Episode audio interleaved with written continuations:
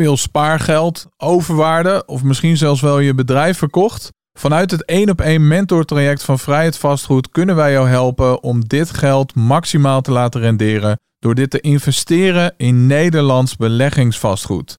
Tijdens het 1 op 1 traject ga jij in slechts een paar maanden tijd met je eigen mentor minimaal één beleggingspand aankopen. Wil jij meer informatie ontvangen over dit 1 op 1 begeleidingstraject? Stuur dan nu een e-mail naar info@vrijheidvastgoed.nl en dan spreken we je snel. De, de kennis en de know-how uh, is, is, is in de eerste instantie vele malen belangrijker dan het hebben van geld. Je kan iemand, uh, je kan iemand vis geven of je kan iemand leren vissen. Ik begon toen bewust te worden van wacht even, mijn carrière kan zo over zijn. Als ik nu vandaag moet stoppen, um, uh, hoe verder? Meneer, mevrouw, wil, wil je miljonair worden? Dan zeg je ja, maar natuurlijk. Ja. Je verantwoordelijkheid als sportman om op een gegeven moment te beseffen van hé, hey, je carrière houdt er een keer op. Then what?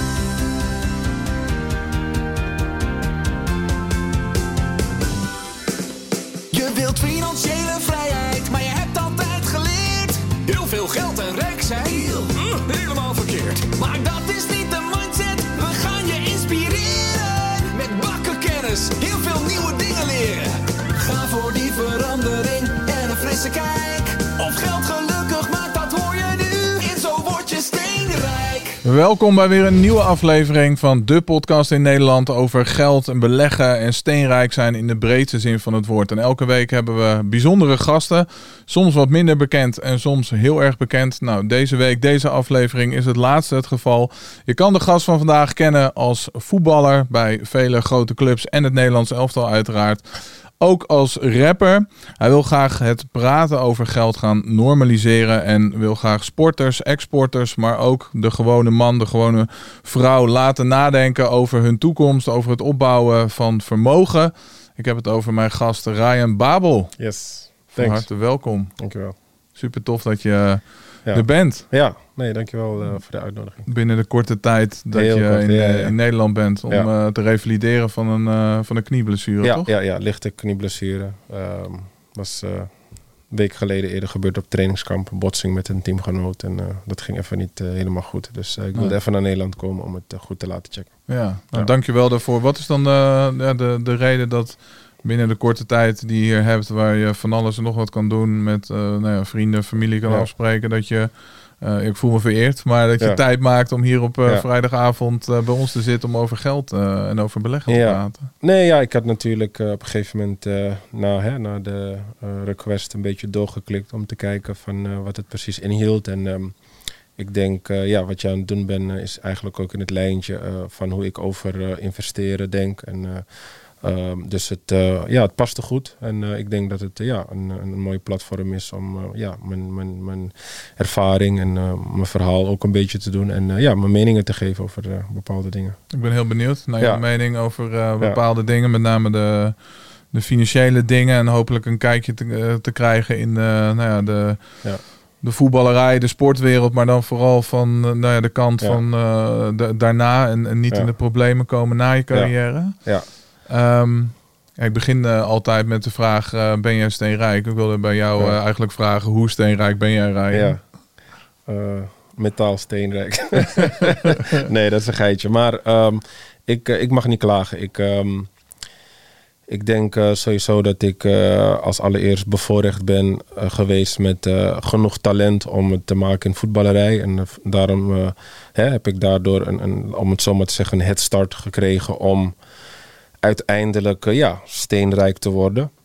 Ehm, alleen, eh, ja, het is niet zo vanzelfsprekend als voetballer zijn om steenrijk te blijven. Vooral hè, eh, als je gestopt bent met voetballen, dan hoor je vaak wel eens verhalen dat voetballers helemaal ja, ehm, failliet gaan. En, en, ja, die percentage over het algemeen met atleten ligt best hoog. Ja. Ehm, weet je, voetballers die stoppen, die binnen vijf jaar gewoon eh, failliet eh, verklaard worden, die is eh, ja, best wel hoog. Ja.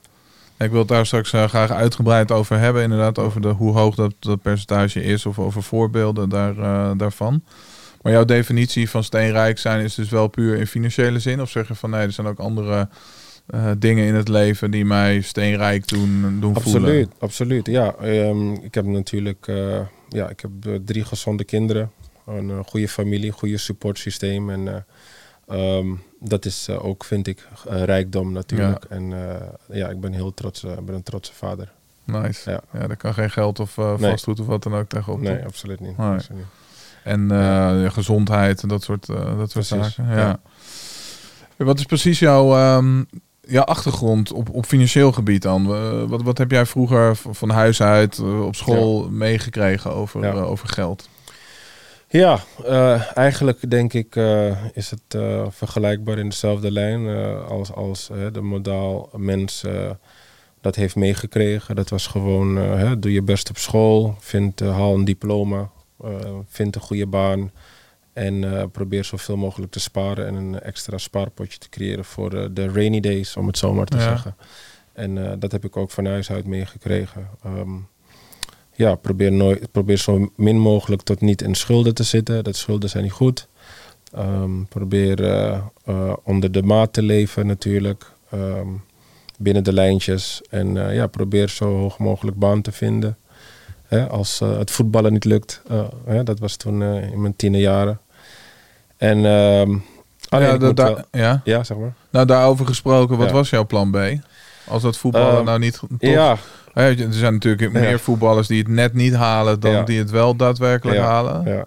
Nou, grappig genoeg, ik, ik, ik heb nooit, eh, ik ben nooit exact op eh, een echt antwoord gekomen. Maar ik, ik heb altijd in interviews dat ik zulke vragen kreeg. eh, dat ik buschauffeur wel fascinerend vond toen ik die leeftijd had. Ik zat vroeger toen ik naar school ging altijd voorin. Omdat ik het heel fascinerend vond hoe zo'n persoon zo'n heel grote voertuig dan bestuurde in bochten. En vaak leek het dan, als je voorin zat, of je vaak wel eens dan bijvoorbeeld een paaltje raakte. Maar dan ging je er zo net voor langs weg, weet je. Omdat hij een heel grote bocht moet maken. En dat vond ik vroeger altijd fascinerend. Dus ik zei altijd eh, dan, eh, ja, waarschijnlijk buschauffeur. Ja, ja. Mooi. ja. Maar misschien eh, na, na, je voetbal, eh, na je voetbalcarrière, kan Ja, nog. Misschien kan het nog, ja. Nou ja, we hebben een, een mentor, een, een, een cursist die inmiddels ook eh, meer dan financieel vrij is. En zijn droom was als hij financieel vrij zou zijn om twee dagen in de week op de vrachtwagen te zitten. Oh, nou, dus eh, ja, dat, dat soort dingen kan je dan eh, Ja, gaan doen. ja, ja. ja. mooi. ja. Of, of was het eigenlijk zo dat er, er was, er was geen, geen optie, je moest, je moest slagen? Ehm, nou ja, inderdaad. Eigenlijk, eigenlijk was dat inderdaad absoluut. ja, dat was de reden. Ehm, ehm, het, is heel, het is heel moeilijk als je, als je 14, 15, 16 jaar bent om dan al eh, op school te bepalen een richting wat je denkt dat je later wil gaan doen als je hè, heel erg volwassen wordt. Ehm, hoe je er eigenlijk nu achteraf zo over nadenkt, dat, dat vind ik best wel moeilijk. Ehm, dat kinderen al die keuze wordt opgelegd Ja, een richting zoeken. Ehm, maar inderdaad, ik was onbewust. eh, iets vertelde me dat ik gewoon eh, het zou halen als voetballer. Ik was voor mijn generatieklasse was ik altijd een van de betere. ehm, zo niet eh, de beste. En eh, dat gaf mij vol vertrouwen dat ik wel hè, toen in de jeugdopleiding van Ajax gewoon elke keer een treetje hoger kon gaan om vervolgens hopelijk een keer een kans te krijgen. En ehm, ja, achteraf is die kans eh, sneller gekomen dan verwacht. Ik was 17 jaar. ja. En ehm, ja, en de rest is ja, History. geschiedenis. Om het zo Ja, ja, precies. Maar geeft dat niet ook een, eh, gigantische druk op die, op die leeftijd? Want ik weet niet precies wat voor een eh, achtergrond je hebt, maar ook financieel of je ouders, of dat een, een, hoeveel geld er was bijvoorbeeld thuis. Dat, dat je ook denkt van ja, ik moet echt slagen als voetballer, ook om voor mijn ouders, mijn broers, zussen, gezin eh, te kunnen zorgen. Nee, in principe, eh, ik kwam als kind financieel nooit tekort, om het zo maar te zeggen. We hadden het gewoon goed. Eh, mijn ouders waren gewoon, eh, om het zo maar te zeggen, middelklas hè, eh, werkers. Ja. Ehm, die gewoon beide een baan hadden en die ervoor konden zorgen dat ik en mijn broer en mijn zus niet tekort hadden. Ehm, ja, wel was opvallend dat hun me toch wel al heel vroeg ja, money management leerden. En, en eigenlijk, ehm, eigenlijk best simpel. Hè? Ik eh, kreeg, ehm, toen ik op de middelbare school zat, kreeg ik dan eh, bijvoorbeeld zakgeld. Dat was dan 5 euro per maand eh, in die tijd. Ja.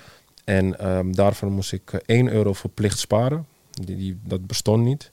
En dan van die 4 euro moest ik zelf nog eens bepalen wat ik wilde sparen. Maar ik moest verplicht sparen. Dus ik moest zelf een bedrag kiezen of het dan 50 cent was, 25 cent, een euro nog. Ehm, en dan de rest. ehm, en dan daarna had ik dan, laat zeggen, eh, in mijn geval deed ik nog eens een euro van mezelf in de spaarpot. Dus had ik 3 euro per maand om dan eh, uit te geven. En mijn moeder wilde dat ik aan het einde van de maand van die 3 euro nog geld over had. Dus ze zei, je mag uitgeven wat je wil, maar ik kom na een maand controleren of je nog geld over had. Nou, dat ging in de eerste paar maanden niet goed. En, eh, hè, dan had ik geen Nee. geld over. Nou, dan ging ze wel controleren of die verplichte euro in de spaarpot zat. En ze wilde natuurlijk kijken of die, eh, eh, mijn eigen keuze, wat ik spaarde, wat dat bedrag was. Dus ehm, dat, daar was ik wel goed in. Ehm, alleen het ging nu natuurlijk om geld overhouden. Hoe kom je rond met die 3 euro in het hele maand? Nou, ik woonde natuurlijk gewoon thuis en het geld ging voornamelijk eh, werd uitgegeven eh, op de middelbare school in, in pauzes aan broodjes. Of eh, hè, als, je, als je een, frikandel, een broodje frikandel wilde kopen van een AA. Dat Ja. in die tijd dan eh 30 cent kostte of 50 cent. Dus daar kon je een beetje dan een beetje mee schuiven. Ene Ja. dag dan kocht je wat, de andere dag nam je brood mee van het huis uit Ja. om die maand dan uit te komen. En ehm, dat is me eigenlijk altijd bijgebleven. En, ehm, Maar dat is wel heel bijzonder dat, Ja.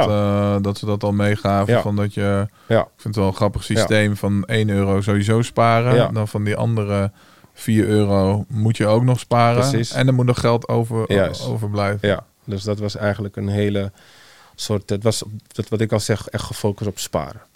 Weet je? Ja, wat ik wilde net zeggen, dat Ja. was natuurlijk ook wel een andere tijd. Andere En onze tijd, ouders zijn echt met dat sparen. Want ja, vroeger had dat sparen ook. Ik had ook een spaarrekening vanaf mijn geboorte. En dan ging je daar met je spaarpot naartoe. En dan nou ja, kreeg je wat rente. En eh, toen had het ook zin.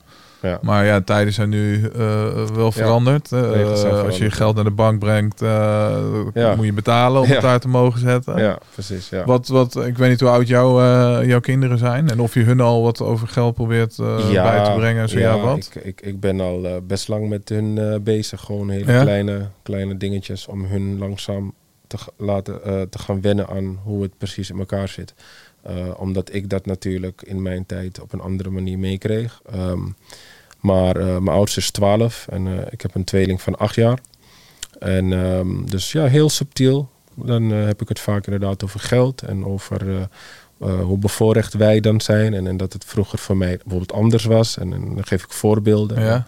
Dan zie je ze wel even nadenken van, oh, meen je? Oh, oké. Dus ze beseffen dat wel. Ja, dus ik probeer het ze wel te laten beseffen van, eh, dat het niet vanzelfsprekend is dat ze zo'n lifestyle hebben, om het zo maar te zeggen. Ja, want tegenwoordig voor kinderen, ja, die zien natuurlijk zo- zo'n plastic pasje wat ergens tegen aangehouden Ja. wordt. In het beste geval dat er Ja. af en toe eh, geld uit de muur getrokken Ja. eh, wordt, maar dat, dat doen we al bijna niet meer. Klopt, klopt, klopt. Dus, dus die hebben natuurlijk daar veel minder besef van, van wat het is of waar het vandaan komt. Of, Nee, precies, daarom. Dus het is af en toe wel leuk om eh, wel eens over vroeger te praten. Hè. De gulden tijd bijvoorbeeld. ja, ja, ja.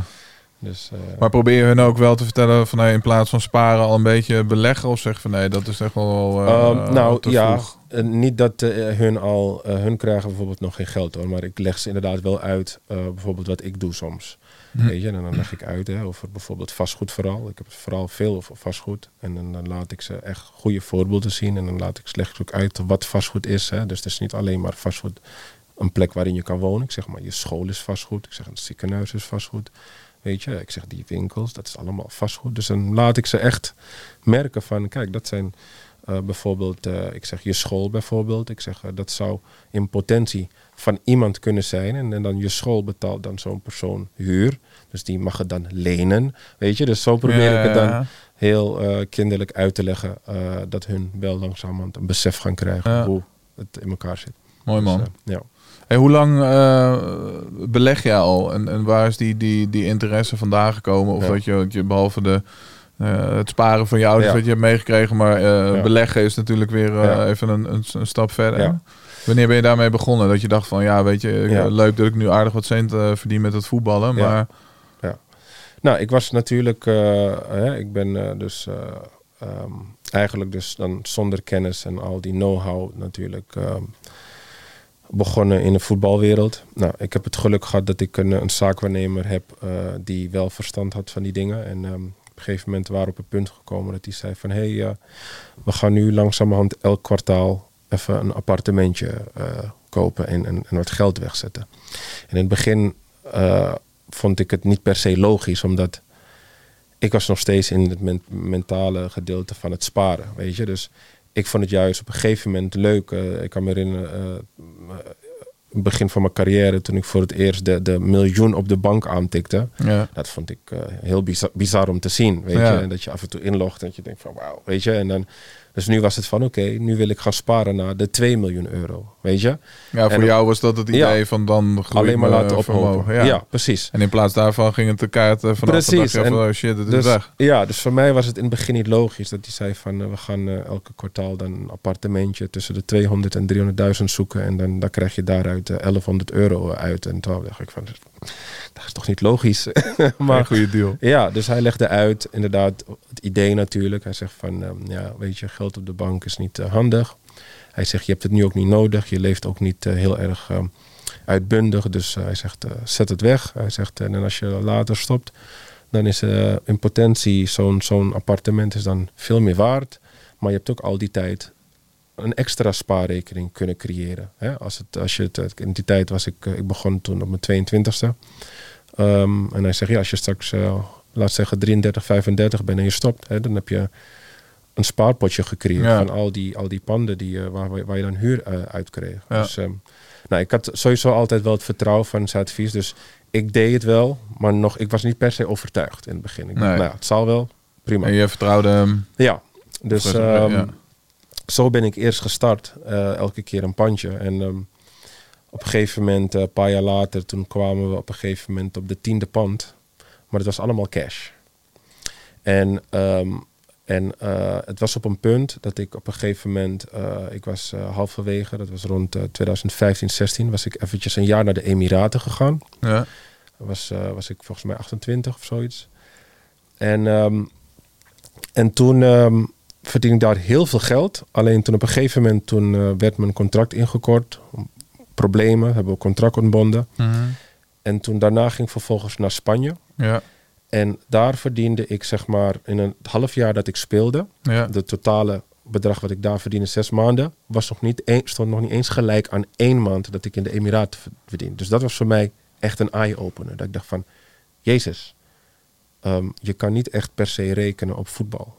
Nee, dus je, als je het hebt je viel gewoon een heel stuk ja, terug. precies. Dus Was dat ook de hoofdreden dat je naar de Emiraten ging? Of gewoon even, gewoon even heel eerlijk, om even Ehm, gewoon flink te cashen? nou, uiteindelijk dat was wel de, de grootste eh, motivatie. Ja. Alleen op dat moment, toen ik op het punt stond om te kijken om van club te veranderen, toen had ik niet per se de, de opties die ik graag wilde van nature als voetballer, de ambitie die je had. Dus dan ga je kijken naar, oké, Dus als je op dat moment de keuze had gehad tussen een, een grotere club in, in Europa, eh, die minder eh, betaalde, dan was je daarvoor gegaan. daar was ik waarschijnlijk daarvoor gaan. Ja, omdat ik nog wel altijd de ambitie had om proberen zo hoog mogelijk haalbaar te houden. Ja. Alleen toen bleven de, de, de clubs en ook de clubs net even onder, laat zeggen, de top, bleven er toen een beetje uit. En toen moest ik op een gegeven moment gaan kiezen tussen een paar clubs waarvan ik dacht van ja, weet je, ehm, ook niet echt handig. En, ehm, dus toen heb ik bewust voor dat gekozen inderdaad. Maar ja, je zag het eigenlijk als een tussenjaar in de hoop dat er daarna weer... ja, bij wijze van, weet je. En, ehm, of eigenlijk was het meer van, eh, want vaak als je dan zo'n stap maakt, dan weet je dat het moeilijk is om terug te komen. Dus het was meer zoiets van,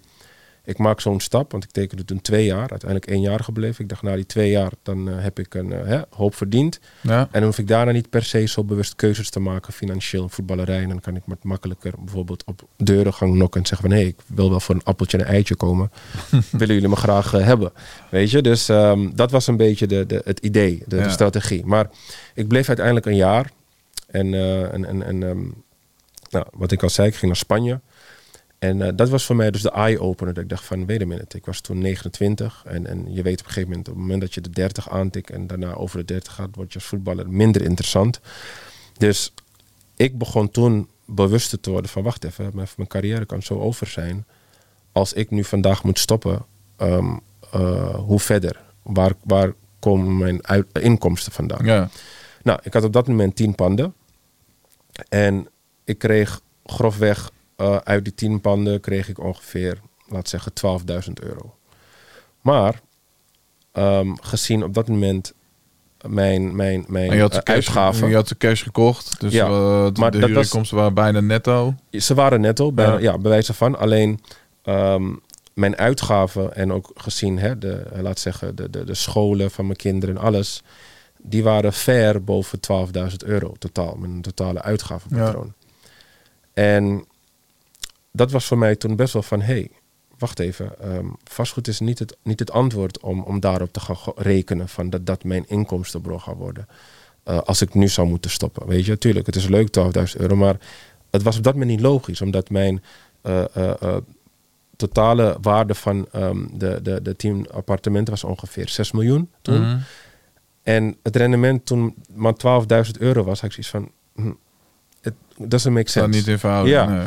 Dus ik ging toen op een gegeven moment, hè, dat was voor mij op een gegeven moment dat ik langzaam een beetje om me heen ging kijken van, van wat, zijn, eh, wat voor banen heb je in de wereld of, of businessen dat gelijk staat aan eh, dat een, een voetbalinkomen kan, kan matchen, zeg maar, Mhm. weet je. En, en in die tijd, dan had ik het over, en, en wilde ik echt verplicht minimaal 150 tot 200.000 per maand binnenkrijgen van iets. Dus ik ging zoeken, ik ging zoeken, ik ging zoeken. En ehm, nou, toen kwam ik eerst op een cursus terecht van, van, van eh, hè, eh, daytrading. Ja. En na een, eh, een jaar cursus gedaan te hebben, toen kwam ik erachter dat van, wacht even, maar daytrading is niet passief. Je moet bezig zijn, wil je wat verdienen. En als je niet bezig bent, dan verdien je niks. Ja. Plus het risico is ook nog veel hoger. Dus dat was toen niet het antwoord. Nou, op een gegeven moment, een vriend van me zei op een gegeven moment van, hey, eh, ik heb een boek voor je, moet je lezen. En dat was Rich Dad Poor Dad. Ik zie hem daar inderdaad. Ja. En ehm, toen ik dat lezen, toen had ik de, kreeg ik de aha-moment. En eh, toen ging ik dus verder duiken in, zijn, eh, eh, in de series boeken die hij dus heeft uitgebracht. ja.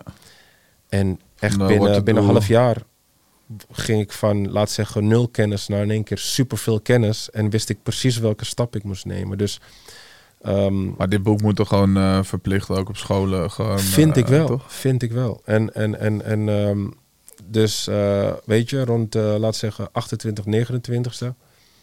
Toen eh, op een gegeven moment ging ik direct super agressief alles omgooien. En dan heb ik van spreken al mijn appartementen verkocht.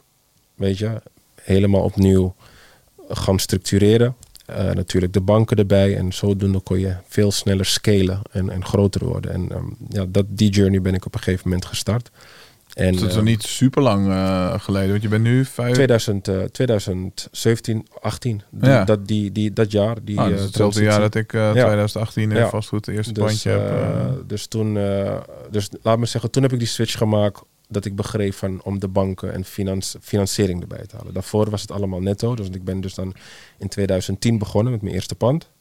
En die switch kwam dus uiteindelijk in 2017, 18 naar, hey, wacht even, ik heb nu cash in panden wegzitten die ik eigenlijk zou kunnen leveragen. Mijn geld zit vast. Precies. Ah, Oké, dus de grootste eye-opener uit eh, die boeken van eh, was de, Ja. de hefboomwerking. Juist. Ja. Ja. Want dat had ik dus niet eerst. En eh, zo heb ik dus uiteindelijk wat meer mijn, mijn geld aan het werk kunnen zetten en wat meer rendement kunnen creëren. Met, Maar wat is dan nu een LTV die jij aanhoudt, die je veilig acht, zeg Ehm, maar? Want, Ik hou ongeveer, in het begin ben ik vooral 50-50 begonnen. Dus Ja. 50% eigen geld, 50% bank. Om eerst een solide eh, basis te creëren. En eh, toen langzamerhand naar 60-40 en, en, en 70-30. En ehm, nou, eigenlijk mijn laatste is dan 70-30 geweest. ja.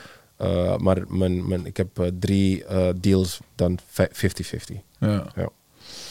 En wat je volgens mij ook geleerd hebt toen is het uh, toevoegen van waarde aan uh, Ja. objecten, toch? Ja, precies. Dus ja, nee, dat zeg ik. Dat is het uiteindelijk. Uh, hè, je hebt uh, in vastgoed investeren heb je verschillende soorten strategieën die je kan toepassen. En, en, en wat, wat, wat long term uh, wil je je een hoger rendement bijvoorbeeld met hè, direct inkomen natuurlijk, ja. passief. Of wil, zoek je meer naar bepaalde objecten die hè, een bepaalde waardestijging gaan hebben over. Dan zoek je naar bepaalde locaties. Dus het ligt uiteindelijk aan natuurlijk de investeerder van wat, wat wil zo'n persoon. En, en dat was in het begin voor mij ook even kijken. En ik was heel erg gefocust op, ik wil mijn cashflow vergroten natuurlijk. Ja, dus je wilde buy to let. Ja. Gewoon de verhuur voor de lange termijn. Ja. En je kocht veel, zei je in het begin. Ja, uh, kant-en-klare dingen. Turkey. Ja. ja. Ja. precies. Dus um, en uh, ik vond het um, bijvoorbeeld dan in één geval vond ik het bijvoorbeeld niet zo erg om dan een stukje meer te betalen. Dat het gewoon een heel goede locatie was. En ik wist van dit is iets wat ik altijd kan behouden. Dus ja. ik heb ook het geld nu niet direct nodig. Dus ik vind het prima. Ik heb mijn geld weggezet, goede deal gedaan. En um, En eh, dan zie ik het in de toekomst wel. Dus ehm, dat was een beetje hoe ik op een gegeven moment de laatste jaren bezig ben geweest. En eh, in principe, ja, nu bij wijze van spreken natuurlijk los van mijn vaste lasten alles gaat eh, in, in, in, eh, in investeringen om ervoor te zorgen dat op het moment dat ik een punt achter mijn carrière zet, dat ik weet dat ik alles eruit heb gehaald om ervoor te zorgen dat ik een goede foundation gebouwd heb. Ja. Ja. Want wat is nu dan in het vastgoed? Doe je eigenlijk een, een combinatie van die eh, strategieën? Dus je, je doet Ja. transformeren, buy to let. Ja, nou Doe- kijk, hou je alles aan? Dan stoot je ook wel eens wat door met, eh, met winst? Ja, nee, ik heb op dit moment nog niks doorgestoten. Alleen eh, hè, we weten dat er waarschijnlijk regeltjes gaan veranderen straks weer over een jaar. En, en, en dan nu eh, bijvoorbeeld een paar van mijn portefeuille vervalt dan net bijvoorbeeld onder bepaalde puntentelling. Mhm. Dus dan moet je daar weer even gaan kijken van Ja. wat ga je daarmee doen? Of komt zo'n regeling dan echt door? Moet je het aanhouden? Dus dat zijn wel nu dingen waar ik dan met mijn team naar kijk. Ehm, maar ik heb op dit moment nog niks doorgestoten. En, en ehm, uiteindelijk, eh, ik, de markt uiteindelijk bepaalt ook een beetje hoe mijn strategie dan verandert. Hè? Dus inderdaad was het eh, bijvoorbeeld kant-en-klare dingen. En op een gegeven moment, eh, toen de markt helemaal op zijn top stond, toen wilde ik natuurlijk niet meer de hoofdprijs betalen voor kant-en-klare dingen, omdat het rekensommetje dan niet helemaal klopte. Nee. Dus toen ging je op een gegeven moment van die projecten zoeken die net onder market value waren, waar je dan wat tegenaan moest zetten Ja. om te verbouwen, om vervolgens dan daarna wel weer op een goede rekensom te zetten. Dus dat, dat, dat bepaalde dan de markt. En, en dat, moet ik dat moet je denk ik, Want- als je een goede investeerder wil zijn, moet je eh, bereid zijn om te kunnen Aan te passen. aan te passen inderdaad. Ja. En je zegt die rekensom die moet, eh, moet kloppen. Wanneer klopte die voor jou? Wat, wat zijn de rendementen waar je naar op zoek bent? Als we het Ehm, hebben over, de, ja, dan wordt het misschien voor sommige luisteraars Ja. wel technisch. Maar Precies, ja. als we het hebben over een, een ROI, eh, Ja. Return on Investment op je eigen geld, wat, wat zoek je dan? Ja, dan, dan, dan wil je wel eh, boven de 7,5% zitten. Dus dan eh, probeer je wel te zoeken dat je minimaal boven de 7% zit. Eh, op je eigen geld inderdaad. En, en, en soms zat je er iets onder, maar dan was het het waard, weet je. En, en omdat de locatie of omdat het dan bijvoorbeeld, hè, een, een, een, een- laat zeggen, een, ja, een, een, vondst was, een diamond was. Dat je Ja, dus van, ja. oké, nee, dit eh, is, een, langere termijn eh, eh, investering. Eh, maar ik probeer wel ehm, eh, geduldig te zijn en, en, en ik probeer niet snel op iets ja te zeggen, omdat het op dat moment misschien oké is. En dan, weet je, dus ehm, ik ben wel heel kritisch ehm, Ja. wat dat betreft. Dus ehm, En die diamonds waar je het over hebt, die worden Ja. dan gevonden eh, door je team? Of eh, Ja. mo- moet ik het voorstellen dat jij s'avonds ook eh Ja, nou, Funda zit? ja, nou, Funda niet, omdat ik, ik, ik ben van mening, op het moment als je op Funda gaat kijken, dan is het vaak al te laat. Hè? Ja, nee, er wordt heel veel natuurlijk daarvoor precies. verkocht. Precies, dus... Maar tegenwoordig toch ook, ik ik ben er wel van teruggekomen. Ja? Ik zou ook altijd goede deals van Funda moet je niet zijn. Oké, Maar ik zie toch wel als je er bovenop zit en door bepaalde dingen weet heen te kijken die heel veel mensen niet zien. Of, of dat, dat Ja. daar ook soms wel ja, ja. kansen liggen. Dus ik Oké. wil het niet meer bij voorbaat. eh, maar ik snap het. Ja, waar dan wel?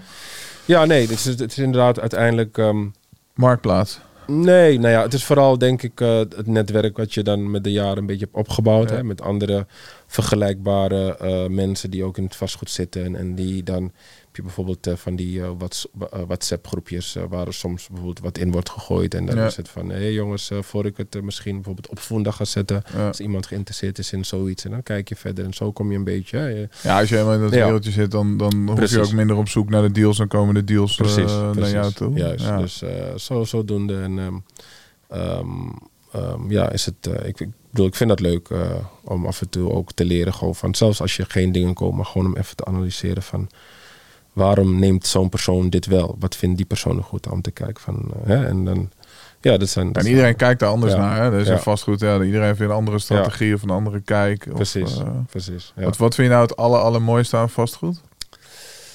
Ehm, het allermooiste. ehm, ik denk uiteindelijk eh, heb ik toch van. Ik heb geleerd om van gewoon de schoonheid van een pand eh, mooi te vinden. Daar, daar kan ik wel van genieten. Dus ik kan wel nu.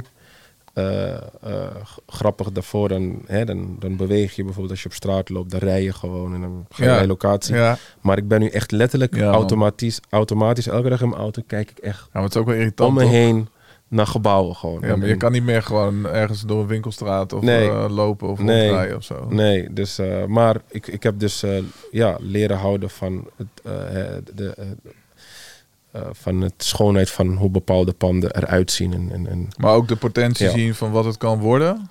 Ehm, nee, ja, kijk, ik ben ook wat dat betreft eigenlijk gewoon een, eh, een, een, een, een, een- een nummertjespersoon. Dus het, het, het maakt niet zozeer uit als een, bij een pand er lelijk uitziet hoor, of zo. Eh, als het eh, sens maakt, dan, dan, dan kan ik het ook gewoon doen, weet je. Maar het gaat me meer om gewoon, ook gewoon in het algemeen. Het, het schoonheid gewoon om te kijken naar verschillend soort vastgoed gewoon. Hè. Ja. Dat, eh, dat in Amst- vooral in Amsterdam, als je gewoon rijdt bijvoorbeeld heb je heel veel verschillende soorten type vastgoed. En eh, ik vind het wel fascinerend om dan nu gewoon even te staren naar bepaalde gebouwen, gewoon hoe ze gebouwd zijn. En eh, Ja. dat vind ik mooi. Mooi is Ja, dat. ja. Ja. Hey, en ehm, nou, die liefde voor vastgoed, eh, dat is duidelijk. Die delen we eh, dan. Eh. Buiten het vastgoed nog eh, andere, andere beleggingen. Ehm, nou ja, oh, nog niet eh, per se, maar ik ben heel erg ehm, nu gefascineerd van, eh, van blockchain en de crypto space. Ehm, nou, we zijn nu in een tijd dat we weten dat er een, hè, een, een, recessie gaat aankomen. Waarschijnlijk eh 2023 is natuurlijk eh, het jaar waar we waarschijnlijk, eh, ja, dat niet misschien heel, veel, heel erg leuk gaat worden voor veel Ja, ik mensen. zag jou, eh, je story van vandaag. Je, je zei van, eh it's gonna be a tough, tough eh, Ja. year. Wat, Ja. wat bedoelde je daarmee? Nou ja, kijk, als je, als je, en, en dat is, als je de microeconomics volgt dan, en, en begrijpt, dan, dan weet je dat een recessie soort van geprogrammeerd is. En, en we hebben nu natuurlijk al best een moeilijk jaar gehad, maar we hebben nog niet de, de max pain ge- gekregen. Nee. En dat is simpelweg doordat de, de, de rentes nog eh, tot een bepaalde hoogte verhoogd moeten worden. Eh, waardoor je eh, unemployment gaat krijgen. En de, de, de, de, de, de, de plafond van unemployment is ook nog niet bereikt. En dat zijn allemaal dingen die bereikt moeten worden voordat in dit geval ja, de Fed ehm, weer de, in, de rentes gaat knippen. En vaak het effect daarvan, eh, ehm, eh, van de verhogingen, wat je dus in 2022 gehad hebt. Vaak is het pas een half jaar daarna wanneer het effect echt gaat komen. En, en ja, dat merk je nu al met eh, bijvoorbeeld eh, de tech-industrie. Hun, hun earnings zijn eh, slecht en al dat soort dingen. Ehm, Tesla moet nu, Apple en al die grote bedrijven. heel veel mensen eruit Ja. Oh. Niet alleen dat, maar ze, ze verlagen hun, hun stokprijzen om, om toch proberen investeerders binnen te krijgen. Dus je merkt dan alles dat ehm, hè, de ma- macro-economic plaatje eh, ja, geprogrammeerd staat dat het nu, dus nog slechter gaat worden. Nou, als je een investeerder bent, dan kan je daar eh, natuurlijk gebruik van maken. En, en ehm, dat is ehm, eigenlijk eh, ja, wat ik de afgelopen jaren mee bezig ben geweest om te begrijpen hoe zo'n systeem in elkaar zit. Ja, wat zijn jouw bronnen dan eh, daarin? Welke, welke boeken lezen, eh, lees je? Welke sites? Welke Ja. eh, personen volg je? Ja. Ja. nee, het is inderdaad een combinatie van bepaalde personen volgen. En, en, en, ehm, Ja, ik doe eh, nu aannames. ja. ja. Ja, dus eh, nou ja, als je het hebt bijvoorbeeld over de crypto space, dan denk ik bijvoorbeeld dat Michael Saylor een, eh, een hele goede eh, persoon is om te volgen. Die, die, die kan heel goed uitleggen hoe eh, bepaalde dingen in elkaar zitten, wat de, wat de blockchain en crypto betreft. En vooral met name bijvoorbeeld Bitcoin, als je daarin geïnteresseerd bent. Ehm, nou ja, iedereen denk ik kent Warren Buffett. Die, die, die is natuurlijk een Niet genius. persoonlijk, maar... eh, Nee, ja, precies. maar eh, die is natuurlijk een genius in, in het uitleggen van hoe je moet kijken hè, naar een stockmarket en, en, en hoe je daardoor zou kunnen investeren. Nou, dat is dan hè, een van de strategieën waar hij over long term over, over praat. En, en zo heb je nog een hele hoop figuren op het internet natuurlijk. Zo wordt je Ehm, Steenrijk podcast natuurlijk. Ja, simpel.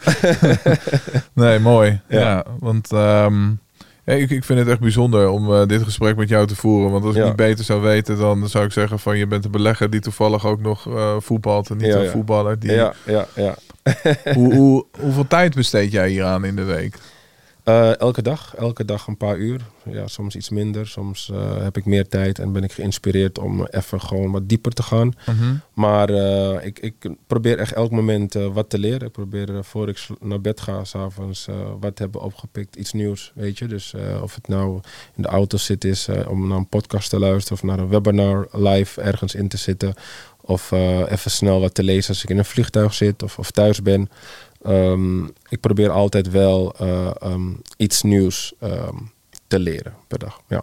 Ben je altijd zo eh, leergierig geweest, ook met andere dingen? Of zeg je wel van, nou ja, Ja. Dit, dit onderwerp pakt me gewoon heel erg, dit spreekt me gewoon heel erg aan. Daardoor is Ja. die leergierigheid wel groter dan normaal. Nee, ik, heb altijd, ik ben altijd leergierig geweest in dingen dat me interesseerden. Ja, inderdaad. Dus dingen dat ik wilde leren, eh, dan, dan ging ik echt direct puur erop zitten. En dan binnen no, eh, ja, in een bepaalde tijd kon ik het op een gegeven moment, dan, dan, dan kon ik het bijvoorbeeld. Ja. Weet je? Dus het moet, het moet me wel echt interesseren. Ja. En dan eh, wil ik daar tijd voor maken, zeg maar. Ja. Hey, ehm, je hebt hem ook al beantwoord in een van eh, je filmpjes op Instagram, maar dat, dat hebben de luisters, eh, luisteraars waarschijnlijk niet eh, gehoord.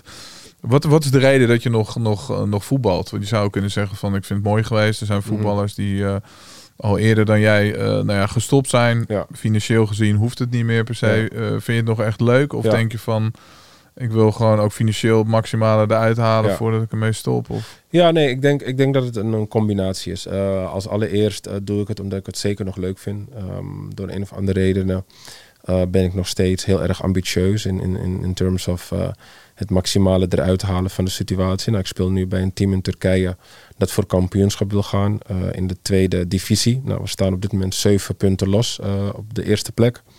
Ehm, eh, ik ben aanvoerder daar. Eh, nou, ik heb een tweejarig contract en ik vind het heel leuk. We hebben een heel Ja. goed team. En, ehm, eh, dus hopelijk volgend seizoen dan spelen we op de hoogste divisie. Ja. Ehm, maar te- tegelijkertijd ehm, ben ik me ook van bewust dat ik, eh, los van dat ik me ook fysiek heel goed voel nog, ehm, ben ik me ook van bewust dat boven de knie dan eventjes. Ja, maar dat is ja. tijdelijk. Ehm, eh, ben ik me ook van bewust dat ik niet per se zo snel een punt achter mijn carrière wil zetten als ik nog geen vervanging heb gevonden in terms of eh, een bezigheid na het voetbal. Ja. En, en dat merk je vaak bij voetballers, dat ze pas gaan nadenken wat ze willen doen na hun carrière. En waardoor ze daardoor in een bepaald zwart gat komen. Niet Ja. alleen per se financieel, maar ook bijvoorbeeld in één keer hè, eh, in depressie komen. Of, of even gewoon in paniek raken. Omdat in één keer hebben ze alle vrije tijd van de wereld. Ja. En ze vervelen zich rot. Hè. Dus in het Ja, begin je bent leuk. van jongs af aan gewend om naar Precies. de training te gaan en in een team te, te zitten. ja. En, en Ja, opeens je hebt altijd het geldt volgens mij ook voor, voor artiesten, voor DJ's en Ja. zo. Die kunnen natuurlijk ja, op die Ja. gegeven moment is die carrière ook. eh, Ja. En dan zijn er weer nieuwe jongeren. Ja. Dus, eh, dus dat, ik ben wel nu eh, al heel lang bezig om uit te vogelen van oké, wat, wat is echt die passie eh, waar ik eh, mee wil gaan opstaan en, en, en, en eh, waarmee ik naar bed wil gaan eh, straks als ik stop. En, en die passie, echte passie heb ik nog niet echt gevonden, vind ik. Nee, je denkt Ja. niet dat dit bijvoorbeeld waar je nu bezig bent met het hele eh, beleggen, dat dat een passie zou kunnen Ja, zijn? waar dat, je, daar ben ik eh, nu dus al een tijdje mee bezig. En om te kijken of dit echt is wat ik wil gaan doen. En ik denk ook als dit per se niet mijn nummer één ding is, ga ik het alsnog sowieso blijven doen. Want ik Mhm. voel een bepaalde roeping dat ik graag ook vanuit mijn kant een platform wil gaan creëren om vanuit ja, mijn eh, eh, woorden en, en, en ehm, ervaring eh, hè, mensen te helpen en, en, en, knowledge over te brengen. mhm. Ehm, maar ja, dat zeg ik. Het is nog nu niet per se dat ik. ik heb soms ook momenten dat ik even opsta dat ik denk van. ik heb geen zin om content te maken vandaag voor Instagram of voor, voor, hè, voor de mensen die me volgen. Omdat ik gewoon bijvoorbeeld even niet lekker in mijn vel zit of zo. Weet je? Nee. Dus kijk, ja, op het moment dat mensen op je gaan rekenen, dan moet je wel natuurlijk hè, een, een, een automatisme houden. En of het dan jezelf is of misschien met hulp. Je moet dat wel gaan, gaan, gaan creëren op het moment dat je daarvoor gaat kiezen. En Ja. op dit moment heb ik nog een beetje die ups en downs. En, en, ehm, Ah, ik moet zeggen, je bent daar naar mijn mening eh, super consistent in. En je bent echt keihard eh, Ja. content aan het, ja, aan ja, het pompen. ja, ja, ja, je, maar je, soms merk je wel eens hoor. Soms dan, hè, dan zie je bijvoorbeeld maar één of twee stukjes content, één story. En soms merk je gewoon dat je in één keer echt wel een hele dag wat informatie kan vinden. Ja, maar dat is toch ook heel, Ja. heel menselijk, denk nee, ik. klopt, dat is waar. Dat is ja, waar. Dus, en je kan misschien kijken op de dagen dat je wel die creativiteit hebt, dat Ja. je dan gewoon wat, ja.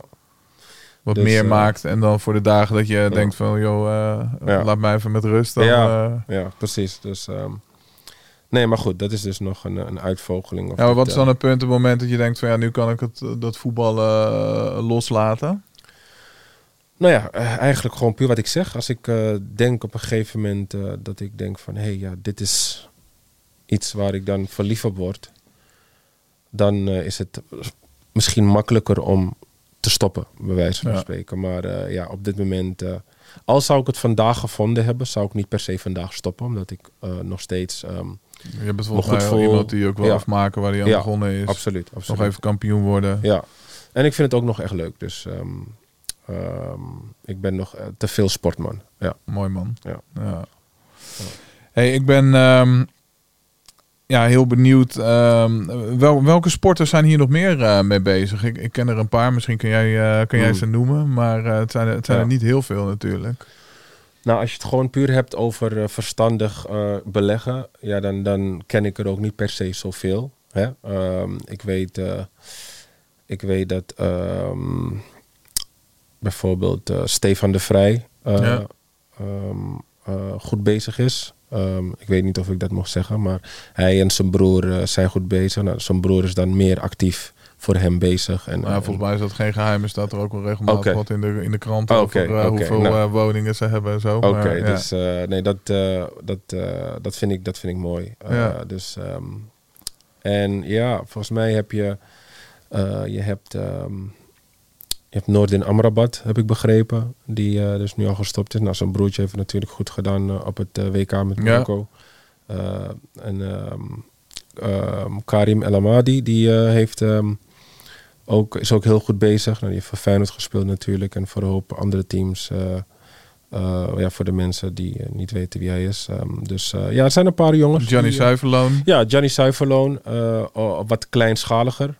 Ja. Ehm, eh, niet zo agressief als hoe, hoe, hoe ik het dan doe. nee. Eh, maar eh, die heeft eh, voor zichzelf heeft hij het ook heel goed gedaan. En die is nu absoluut. ook een, een eigen podcast gestart, ja, toch? Ja, die is nu een podcast gestart. Nou, dat is bijvoorbeeld, hè, die was bijvoorbeeld tot twee jaar geleden, die, die wist nog niet per se wat hij deed. Nee. Of wat hij wilde doen, om het zo maar te zeggen. En, en twee jaar geleden, toen ehm, wilde hij inderdaad ook wat in het vastgoed gaan doen. En op een gegeven moment is dat dus vervallen. Ja. En nu eigenlijk is hij nu een, een weg ingeslagen waar hij eigenlijk ehm, eh, mental health wat meer tot sprake wil laten komen in, onder de voetballerij. Omdat hij weet als natuurlijk eh, geen ander dat je als voetballer je moet je, je sterk blijven opstellen. En, en, en word je vaak gezien als zwak als je je vulnerable opstelt, eh, kwetsbaar opstelt. Ehm, hè, als je leidt aan bepaalde ja, eh, situaties, bijvoorbeeld Ja. van depressies. En, en hij wil dat juist bespreekbaar maken, dat het moet kunnen. En, en, en dat je juist daarover eh, moet kunnen praten. En dat, die weg is hij dus nu ingeslagen. Dus hij heeft nu iets gevonden waar hij passievol mee bezig is. En, eh, Mooi. ja, dat is ja, good for him. Ja, zeker. Heb je dan ook, merk je dat je dan nu meer contact hebt met, met dat soort jongens onderling, omdat je nou ja, dat buiten het voetbal dat ook echt wel deelt? Ja. En, en, en deel je dan tips met elkaar of, of misschien zelfs wel deals? Of hoe, Ja. eh, hoe gaat dat precies? Nee, ja, kijk, ik ben natuurlijk eh, op een gegeven moment in de jaren eh, veel meer ondernemend geworden dan hè, die, die teamgenoten die me proberen te appen van, hey, kom je PlayStation spelen? Nou, ik heb al acht jaar geen PlayStation aangeraakt. Ja, Eh, klopt dus, dat, dat stereotype wel? Dat echt Over het algemeen. trainen, dan naar huis en Ja. Playstation. Ja, ja, vele jongens doen dat, doen dat nog en inderdaad. veel ja. stappen. Of, Ja. Dus eh, nou, dat is niet, zo ben ik nooit geweest eh, wat het eh, PlayStation betreft. Ik heb in mijn eerdere jaren wel eens fases gehad. En dan was het leuk als je in een, een, een groep zit en je speelt Call of Duty of zo. Nou, dat is even leuk. Dat is echt, echt even leuk of zo. En, maar nee, niet, niet constant. Nee. Nee. Ja, want hoe, hoe, hoe reageren jouw, eh, jouw teamspelers bijvoorbeeld eh, hierop? Eh, dat jij hier, hè, die, die volgen jou ook op Instagram of die zien dat. Ja. Die horen jou er misschien over praten. Ja. Ik neem aan dat er een aantal zijn die naar je toe komen van... hey, eh, vertel mij daar Ja. ook eens wat over. Maar er zullen er ook misschien zijn... oh, daar heb je Ryan weer met eh, zijn vastgoed en beleggen. En, eh, Nou, het is best wel, eh, het is, eh, het is best wel ehm, eigenlijk een, een, een, eh, ja, een bizarre wereld. Omdat ehm, als voetballer zijnde ehm, komt er vaak een bepaalde ego kijken. Ja. Weet je, er, is altijd, eh, er speelt heel veel ego rond. En ehm, voetballers eh, zullen niet zo snel naar je toe stappen. Ze kijken wel mee, maar ze willen het altijd toch proberen zelf te doen eerst. En het moet eerst dus helemaal misgaan, of het moest eerst misgaan, voordat ze dan eventueel naar mensen toestappen om te zeggen van, hé, hey, eh, help me erbij bijvoorbeeld. Dus ehm, ja, nee, over de, over de jaren zijn er wel eens voetballers geweest, eh, weet je, die af en toe eh, even snel hè, via een privéberichtje me dan een bericht sturen van Ja. hey, hoe zit dat precies in elkaar en Ja. kan je me daar iets meer over vertellen en, en daar, daarvoor doe ik het eigenlijk ook hè. dus ehm, ehm, ik, ik wil juist dat weet je mensen op mijn deur kloppen Eh, niet alleen voetballers maar ehm, dat, daar, daar is het eigenlijk bij begonnen omdat ik dat graag wilde zijn en doen Ehm, maar ik zal nooit ehm, naar een voetballer stappen als ik eh, Als je niet het idee hebt dat zij dat graag Ja. willen en dat zij geen vragen stellen Ja. naar jou, dan ga je Nee. niet zeggen van hey, joh, Nee. je moet dit of dat. eh, nee dat ga ik niet doen Nee. Nee. Nee. Ja. Nee, snap ik. Lijkt me ook de, de, de, goede, Ja. de goede manier. Hey, daarover gesproken, hè? sporters en, en, en geld. Het gaat veel breder dan de voetballerij natuurlijk. Dit is ook in, met name in Amerika hoor je hier veel verhalen over Ja. eh, nou ja, sporters die sommigen verdienen bakken eh, met geld. eh, zijn daaraan gewend, hebben ook een levensstandaard op dat niveau zitten. Carrière voorbij, soms abrupt omdat ze overbodig zijn of omdat ze een blessure krijgen. Misschien veel eerder dan ze gedacht hadden, dan ze berekend hadden. Ehm, vallen in een groot emotioneel zwart gat, maar ook gewoon eh, financieel eh, gezien. Ehm, heb je daar wat cijfers over? Over, over wat, die, wat die percentages precies zijn? Want volgens mij is het echt wel Ja. eh, echt een serieus. Nou, ik heb zeg maar niet, geen exacte cijfers, omdat ehm, ik had de laatste keer dat ik het dat ik op een gegeven moment een algemene cijfer zag en dan ging het gewoon om atleten, hè? dus niet per se voetballers, Mhm. maar atleten. Mhm. Er zaten dus ook basketballers tussen en, en ja, baseball. maar ik zag, de, eh, je, volgens mij was stond er 60, 70 Ja, precies. Maar dit was de laatste keer, dat was eh, rond 2019, 20. Ja. Dus ik heb dat gewoon altijd meegenomen als ik dan, hè, als ik daarover Ja, ja. praat, Ja, dat het percentage veel te hoog is. En zelfs als het nu iets minder is, het is Ja, nog steeds veel te hoog. ja. Dus en dat gewoon, komt gewoon door uiteindelijk hè, eh, eh, financial literacy, eh, letterlijk. Hè. Het is gewoon puur hè, financiële educatie, financiële educatie die ehm, door ja, bepaalde omstandigheden niet goed ontwikkeld is. En, en dat is niet zo gek. Alleen, ehm, ja, het, het is uiteindelijk wel je verantwoordelijkheid als sportman om op een gegeven moment te beseffen van hé, je carrière houdt er een keer op. Then what? Weet je, dus Nou, ik wilde je vragen, waar ligt die verantwoordelijkheid, vind jij? Is dat bij de, bij de sporter zelf? Is dat bij de zaakwaarnemer? Of is dat bij de, bij de club? O- Of een combinatie van die? Of, of... Ehm, ik vind dat het gewoon bij, bij de spelers zelf ligt. En dan de mensen die de spelers begeleiden. Ja. Of het nou ouders zijn of de zaakwaarnemer. Die moeten weten van luister, ehm, je carrière is relatief gemiddeld kort. Weet je, 12 jaar, 15 jaar. Nou, iets langer als je geluk hebt. Ja. Ehm, en in die tijd moet jij ervoor zorgen dat jij je zaakjes op een bepaalde rails krijgt. Zodat als je straks stopt, dat je niet eh, verdrinkt, om het zo maar te zeggen. Nee. Dus ehm, wat je vaak merkt bij voetballers is dat ze hè, bepaalde mensen om hen heen zetten die vaak niet de voetballer eh, op, hun, op hun schouder eh, durft eh, te tikken. Dat zegt van hey, bijvoorbeeld, doe eens rustig aan hier of is dat wel verstandig?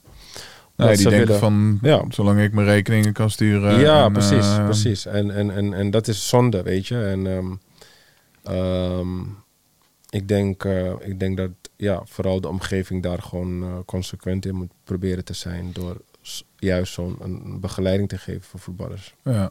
Ja.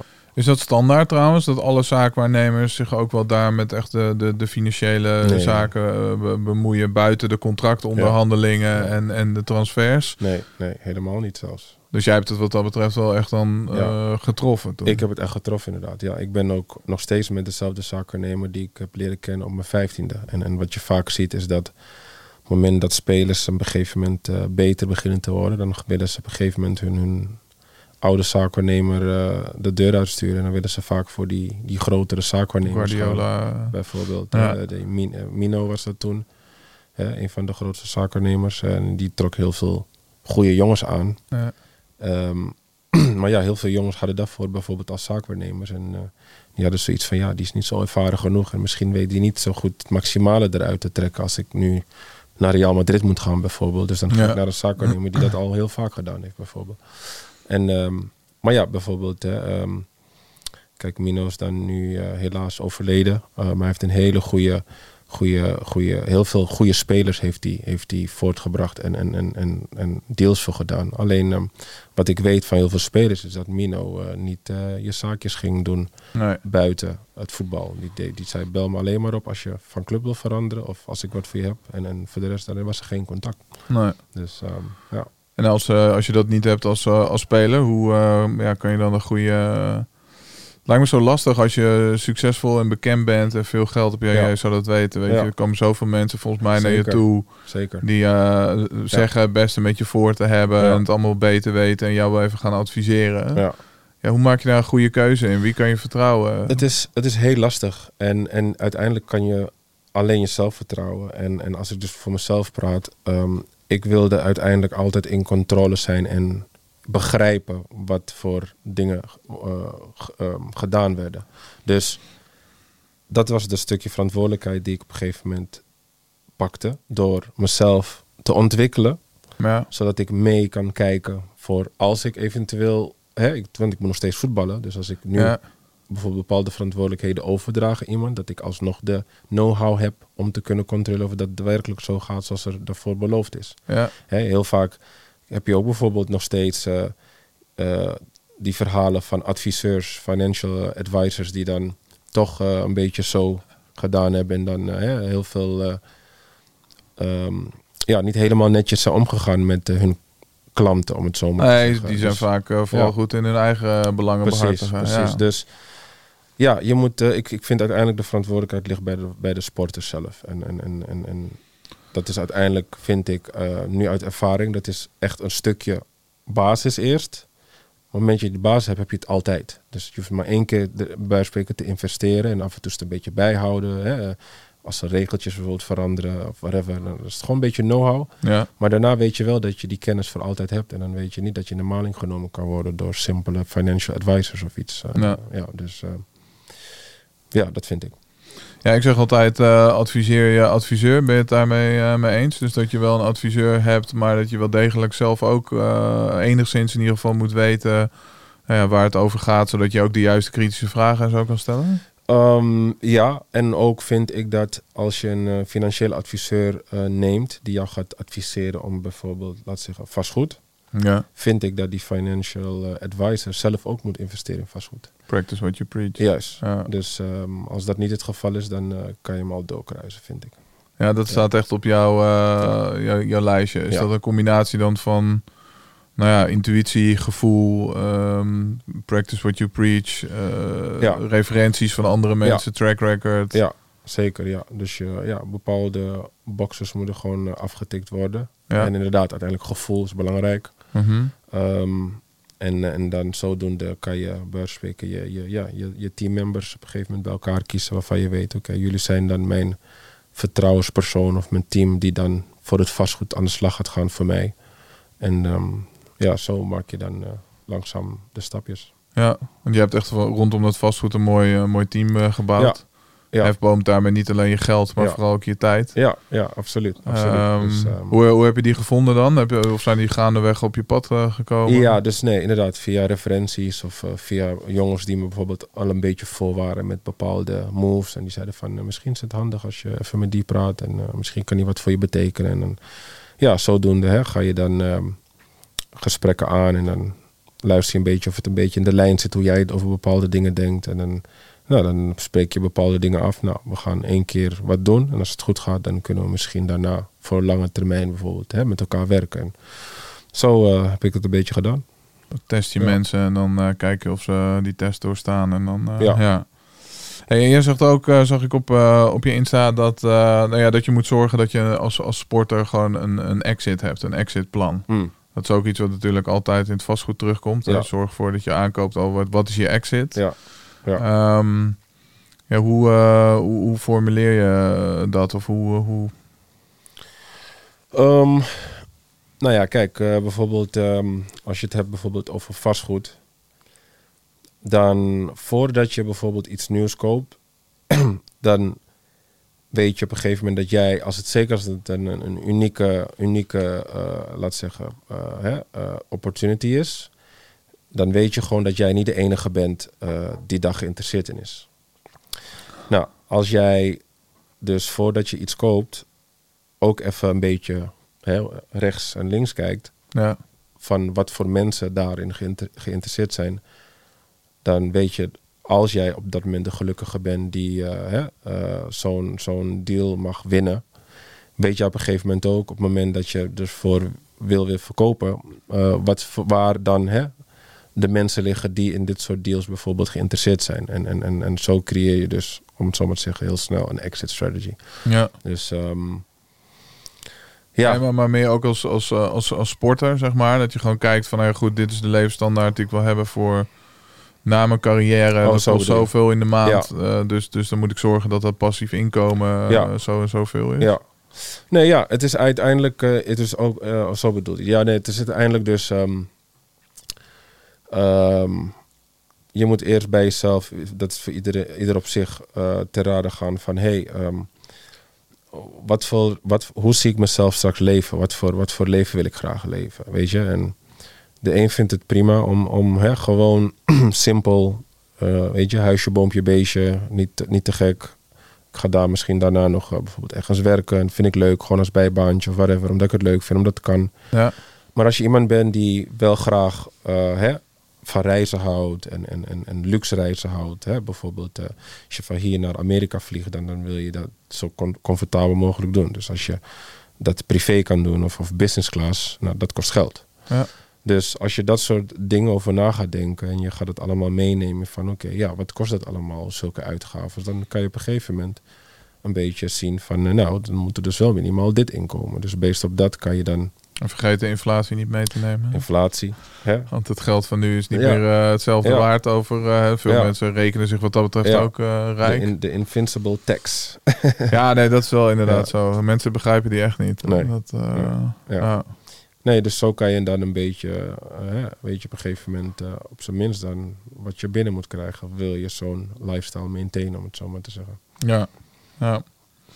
Jij, jij wil graag het eh, praten over geld eh, normaliseren. Ehm, heb, je, heb je het idee dat er in, in Nederland of, of daarbuiten... dat daar echt nog, eh, nog steeds een taboe op, op geld Ja. zit? Ja, helaas wel. Ja, ik vind, ehm, Waar komt het vandaan, denk je?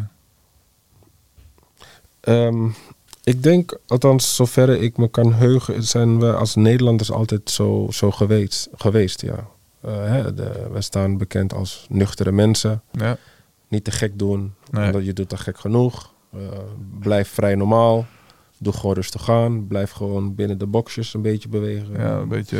eh, Ja, niet te veel massa, opvallen. Niet te veel Ja, opvallen, ja. Weet je, en, en, en, en die mentaliteit vind ik, eh, hebben we in Nederland. En dat is, tot een punt is dat goed hoor. Ik bedoel, dat is een goede eigenschap. Alleen soms overdrijven we het heel, heel erg ver, weet je. En ehm, ik bedoel, ehm, soms hè, dan, ehm, eh, ja, dan, dan lees je wel eens bijvoorbeeld als een voetballer een stap maakt. En het is bijvoorbeeld een stap die je als supporter eigenlijk niet zo snel zou willen zien. Hè? Dus als het eh, niet van bijvoorbeeld Ajax naar Real Madrid is, maar van Ajax naar. Feyenoord. eh, nee, nee, bijvoorbeeld naar een team dat bijvoorbeeld misschien niet zo lucratief is, maar wel financieel goed. Dan Ja, is het snel van, oh, geldwolf, hij deed voor het geld en waarom doet hij dat met, nou? met et Ronaldo nu bijvoorbeeld. Ja, bijvoorbeeld. Nou, dat is een hele, hele goede voorbeeld. Ehm, maar hè, vanuit Nederland zijnde wordt daar altijd zo snel... ehm, In een hokje gestopt. dan. ja, weet je, eh denigrerend over gedaan. Van, eh, wat doet hij nou? Zijn carrière weg. Eh, weet je? Terwijl... soms dan, dan, dan vraag ik me af van als je diezelfde mensen zou vragen, hè, met alle respect, als ze bijvoorbeeld nu een kantoorbaan hebben en ze werken voor, eh, laat zeggen, een van de eh, beste bedrijven in Nederland. Maar als ze voor een, een- een, een minder bedrijf kunnen gaan werken, waar ze misschien veel meer betaald kunnen krijgen voor dezelfde functie, dan ben ik wel benieuwd of ze daarvoor gaan kiezen of niet. En ik denk 9 van de 10 mensen gaan dat gewoon doen als ze vooruit kunnen gaan in salaris. Dus zo vergelijk ik het een beetje. Dus waarom wordt er dan zo, hè? eh, in dit geval als voetballer, dan eh, zo bekritiseerd als voetballer denkt van hé, hey, eh, ik word hier ook financieel beter van en het is misschien een tussenstop. En, en, en hè? weet je, dus ehm, Ja, maar ook bij, bij gewone mensen, denk ik. Ja. Weet je wel? Dat vind ik het Ja. dubbel in Nederland. Dat ik het idee heb dat heel veel mensen wel die drive hebben en heel ambitieus zijn en heel Mm. bezig zijn met een educatie of ondernemen. Ja. En, en wat zijn je doelen? Maar als je dat succes dan eenmaal hebt en je hebt er hard voor gewerkt en je, je rijdt die Lambo als dat jouw droom Ja. is. Ja, ik heb er niks mee, maar Ja. weet je, als jij er happy van wordt. ja. Die jaloezie, dat vind ik dan vaak wel, wel lastig. Of, of, of dat, dat, dat ik niet, niet snap waar dat, dat vandaan komt. Ja.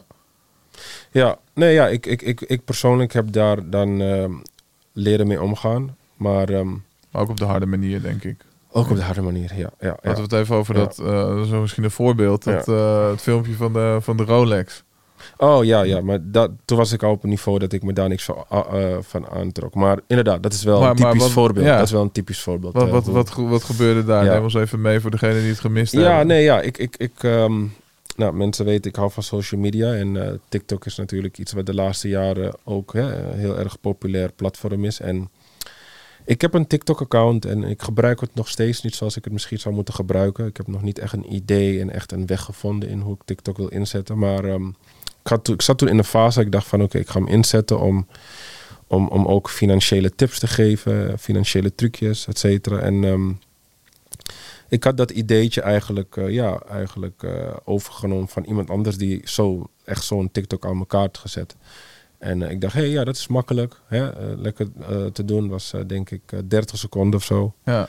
En dus ik ben echt, echt een, een, een, een drie kwartier uur bezig geweest om alles zo te editen en in elkaar te zetten. En dat doe je echt allemaal zelf dan? ja, dat doe ik echt allemaal zelf. En, en, en, en ehm, eh, ja, het moraal van de TikTok was gewoon van... hey, weet je, eh, ehm, je werkt hard voor je geld...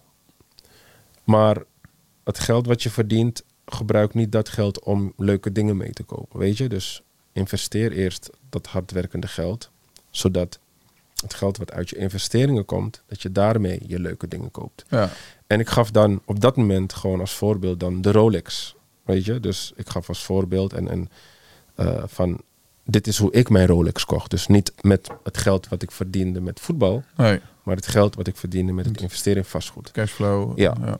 Maar eh, de, die Rolex had net zo goed een heel ander object kunnen zijn, of een Ja. ander voorbeeld. Alleen ja, dat, die Rolex toen op dat moment werd heel erg uitbelicht. En het werd, eh, vooral in Nederland, werd het eh, heel erg. ehm, ja, er kwam een narigheid uit zo'n TikTok-filmpje. Ja. Dus ehm, ja. Maar je zegt van ja, dat was wel in een tijd dat ik al lang wist hoe ik daarmee mee om moest eh, gaan. Ja, ik Want- vond want het bizar. Vroeger, ging- vroeger had het jij wel echt eh, wat gedaan. Vroeger zat, zou ik daar natuurlijk mee zitten, omdat ik ehm, heel veel bezig was met wat mensen van me dachten. Maar je kan niet, je kan niet iedereen tevreden houden. En, en dat heb ik op een gegeven moment beseft van, oh, het zal wel. Weet je, dus eh, voor de mensen die het eh, konden waarderen en die er eigenlijk zelf ondernemend waren, die, die, vonden dat, eh, die hadden er heel veel aan. Dus die, vonden, die, die waren daar dankbaar voor. Dus je hebt ook wel eh, positieve reacties op het filmpje absoluut, gekregen. Het was absoluut. niet alleen maar negatief. Nee, precies. Eh, Nee. Weet je, uiteindelijk uh, niet iedereen kan ondernemer zijn of is ondernemend. En, en als je dat niet bent, dan uh, ja, dat is, is ook oké, hè? is dat uh, waarschijnlijk komt dat raar over of is dat Ja. begrijpen ze dat niet. Dus Ja. uh, dat respecteer ik. Hey, we hebben het veel gehad over nou ja, de sportwereld en, en, en, en, en sporters en geld. En je haalde daar nog een mooi voorbeeld uh, in aan voordat we met de opname starten over uh, wie was recent uh, ook weer een voetballer failliet Ja. gegaan. Ja, ja, een oud collega, Engels collega, Jermaine Pennant. Ja, heb ik meegespeeld bij Liverpool. Ja, Um, grote naam. grote naam. Um, was, had echt heel veel kwaliteit als voetballer. Echt een hele goede voetballer. klassieke rechtsbuiten, goede voorzet. Um, en, uh, en ja, hij heeft bij veel teams gespeeld. Uh, weet je, uh, hij was ook in zijn early days voor Liverpool nog met de, de, de Arsenal, de Invincibles, die, die gouden generatie. Ja. Op Highbury. En, en weet je, dus hij was toen een van die jonge spelers die daar af en toe een wedstrijdje mocht spelen. Nou, dat, is, dat is niet normaal, weet je. En, um, ja, en, en recent inderdaad de nieuwsbericht dat hij over een miljoen in schulden zit en uh, helemaal failliet is gegaan. En uh, ja, dat vond ik best wel uh, treurig, weet je. Want ja, los van, van, van zijn financiële zaken, een hele, hele aardige jongen. Um, ja. met gevoel voor humor. Hij was altijd iemand die smaak maakte in de, in de kleedkamer. En, en altijd iedereen in een humeur zette, goed humeur. En goede teamgenoot ook, weet Ja. je. Goede collega. Dus eh, ja, dat, dat, dat was wel eh, treurig. Dus ehm, Ja, vooral ook omdat je weet, of Ja. nou ja, je, je kan je er misschien niks bij voor, of moeilijk wel bij voorstellen, maar wat voor een impact dat dan natuurlijk maakt op, op hem persoonlijk en op ja, een gezin. ja, Eh, tuurlijk. een partner die misschien Ja. zegt van nou hier heb ik geen zin in. Nee, precies. Ja, het is ehm, En onnodig, hè? dat is het vooral. onnodig, onnodig. En, en, en, en, en natuurlijk weet ik wel waar het uiteindelijk aan gelegen heeft. Want ik zag eigenlijk, hoe ik er ook nu over nadenk, zag ik toen al wel al wat signalen. Ja, Door de manier hoe hij dan van geld uitgaf. Ja. ik dacht van, oh, weet je, van, eh, oké. maar je weet op dat moment Maar als niet. voetballer moet je toch ook, ben je toch niet zo naïef dat je denkt dat dat, dat inkomen Ja. door blijft gaan. Je weet toch dat er van tevoren dat je carrière kort je is en dat er een einde aan, aan komt. Ja, dat zou je denken, maar ehm, Of denken ze van daarna word ik voetbalcommentator. Ik denk niet dat je daar een eh, vergelijkbaar salaris nee, mee eh, dat lijkt me ook niet, want anders was iedereen voetbalcommentator geworden. Ja, maar, nou, eh, zo lijkt het soms wel, toch? ja. Tegenwoordig. Ja, ja, ja. Jij nog bedoelt eh, ambitie, voetbalanalist bedoel je? Voetbalanalist. Voetbalanalist, ja, ja, ja, ja. Heb jij nog ambitie in die richting? Of, eh, Absolutely not. nee? Nee, nee. nee, nee.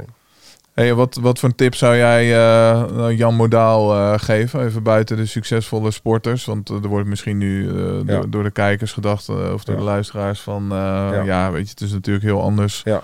of jij een succesvol sportman Ja. bent en een hoge inkomen hebt en dat gaan beleggen. Of, Precies. of, of Precies. voor mij. Nee, ik denk, en dat is inderdaad een go- een goede vraag, omdat ehm, je hebt af en toe eh, nog steeds wel mensen van, ja, Rijn, jij lekker makkelijk praten Ja. inderdaad, want eh, jij hebt eh, inderdaad een, een head start omdat je al geld hebt door het voetbal. Maar mensen vergissen zich dat het ook heel erg mogelijk is ehm, voor mensen die op dit moment bijvoorbeeld niet zoveel geld hebben of geen geld hebben om te investeren. Ja. Ehm, tuurlijk is je, is je journey begint misschien even anders, maar het is niet onmogelijk. En mijn tip daarvoor is ehm, de, de kennis en de know-how eh, is, is, is in de eerste instantie vele malen belangrijker dan het hebben van geld. Want Als je het geld bij elkaar kan verdienen of hebben en je hebt de know-how niet, dan kan je alsnog niet beginnen of dan ga je het ook weer verliezen. Ja. Ehm, dus de kennis, know-how. En dan daarna is het op een gegeven moment het vinden van een deal. Dus daar, moet je de, daar vind ik, eh, moet de focus eerst op liggen. Op het Ja. moment dat jij een goede deal hebt kunnen vinden, of Ja. in ieder geval je weet, daar is een goede deal. Dan moet jij eigenlijk dus, omdat je de know-how de kennis hebt, ga jij dus de cijfertjes en de rekensommetjes hè, in elkaar puzzelen. En dan ga je zeg maar met hè, eh, de informatie, ga je het geld bij elkaar zoeken. En mensen beseffen niet dat er echt heel veel mensen zijn met geld die niet we- op de bank, die niet weten wat ze ermee moeten doen. Dus als jij zulke mensen kan benaderen in je netwerk, vrienden van vrienden, familie of whatever. En jij kan ze pitchen, zeggen van "Hey, luister, je hebt geld op de bank, je, je, je krijgt 0, whatever. Ik heb iets wat jou misschien 4 of 5 procent kan opleveren. Ja. Weet je, eh, ik heb zoveel nodig. Weet je, als je dat goed kan verkopen en, en kan laten zien, dan, dan, dan heb je, kan je heel snel geld vinden. Weet je, en, en, maar dat Maar is dat dus is wel echt de een mind, een mind eh, shift. Hè? Weet je? Want, mensen denken, vind Precies. ik, veel te veel vanuit wat ze hebben, wat ze daarmee kunnen. Van die kijken naar een bankrekening, er staat een paar duizend euro. Juist. En dan denken ze van, nee, daar kan ik niet Nee. mee vastgoed in. Precies, ja, nee. Dus ze stoppen met die creativiteit. Juist. Terwijl nu zeg je, ja, je kan investeerders vinden. Je kan Ja. een onderhandse lening of, een- of een JV-deal Ja. of zo bijvoorbeeld doen. Ja. Maar je zou zelfs nog hem kunnen verkopen aan bijvoorbeeld jou of mij. Bijvoorbeeld. uh, naartoe ja, te gaan. inderdaad. Want wij hebben er waarschijnlijk eh, geen tijd voor dat je zegt van hé hey, Ryan, Martijn, ik heb hier deze deal, dit is de fee en zo Ja. je eerste geld Precies, eh, verdienen. Precies. Ja, dus het zijn inderdaad heel veel creatieve manieren om, om, om jezelf langzaam in die wereld hè, te gaan bewegen. En, Ja. en, en ja, het is inderdaad, je mindset moet op orde zijn, maar ook je moet actie ondernemen. Vaak is, hè, mensen durven geen actie meer te ondernemen. En, en, en op bijvoorbeeld die, die komen tot het punt tot kennis en daar blijft het. Weet je, nee, daarna moet je het omzetten in actie. En, ehm, Maar het is toch ook passief inkomen? Dan moet je toch passief zijn of niet? Nee, maar ja, in het begin hè, eh, is, het, is, het, eh, is het niet direct passief. Dus je, je moet nee, eh, zeker niet. somehow moet Ja. je wel proberen hè, die, die, die, die weg in te slaan. En, en dat zeg ik, dat is een stukje commitment. Maar ik zeg altijd, als je vandaag begint, kan je vijf jaar later in een hele andere wereld zijn. En, en vijf jaar klinkt voor velen die misschien niet zien hoe eh, hoe klinkt heel ver weg. Ja. Maar als je het besef hebt, is vijf jaar zo voorbij. Dus vijf jaar investeren in commitment. En daarna voor de rest van je leven financieel vrij te zijn. Om, een heel andere Ja, situatie maar is dat niet ook meteen het, het probleem dat mensen alles nu willen hebben en Ja. niet bereid zijn om er moeite voor, Ja. voor te doen? Moet allemaal snel, makkelijk. Ja, ja precies. Ja. Want, vijf jaar ja, Ja. op een mensenleven inderdaad is het helemaal niks. Het is heel bizar. Het is heel bizar. En, dat, en dat, dat, eh, dat, eh, eh, daar praat ik ook regelmatig over op mijn eigen social media ka- kanalen. Als je, als je random op de straat zou lopen en, en, en, en, en mensen toespreken en vragen van...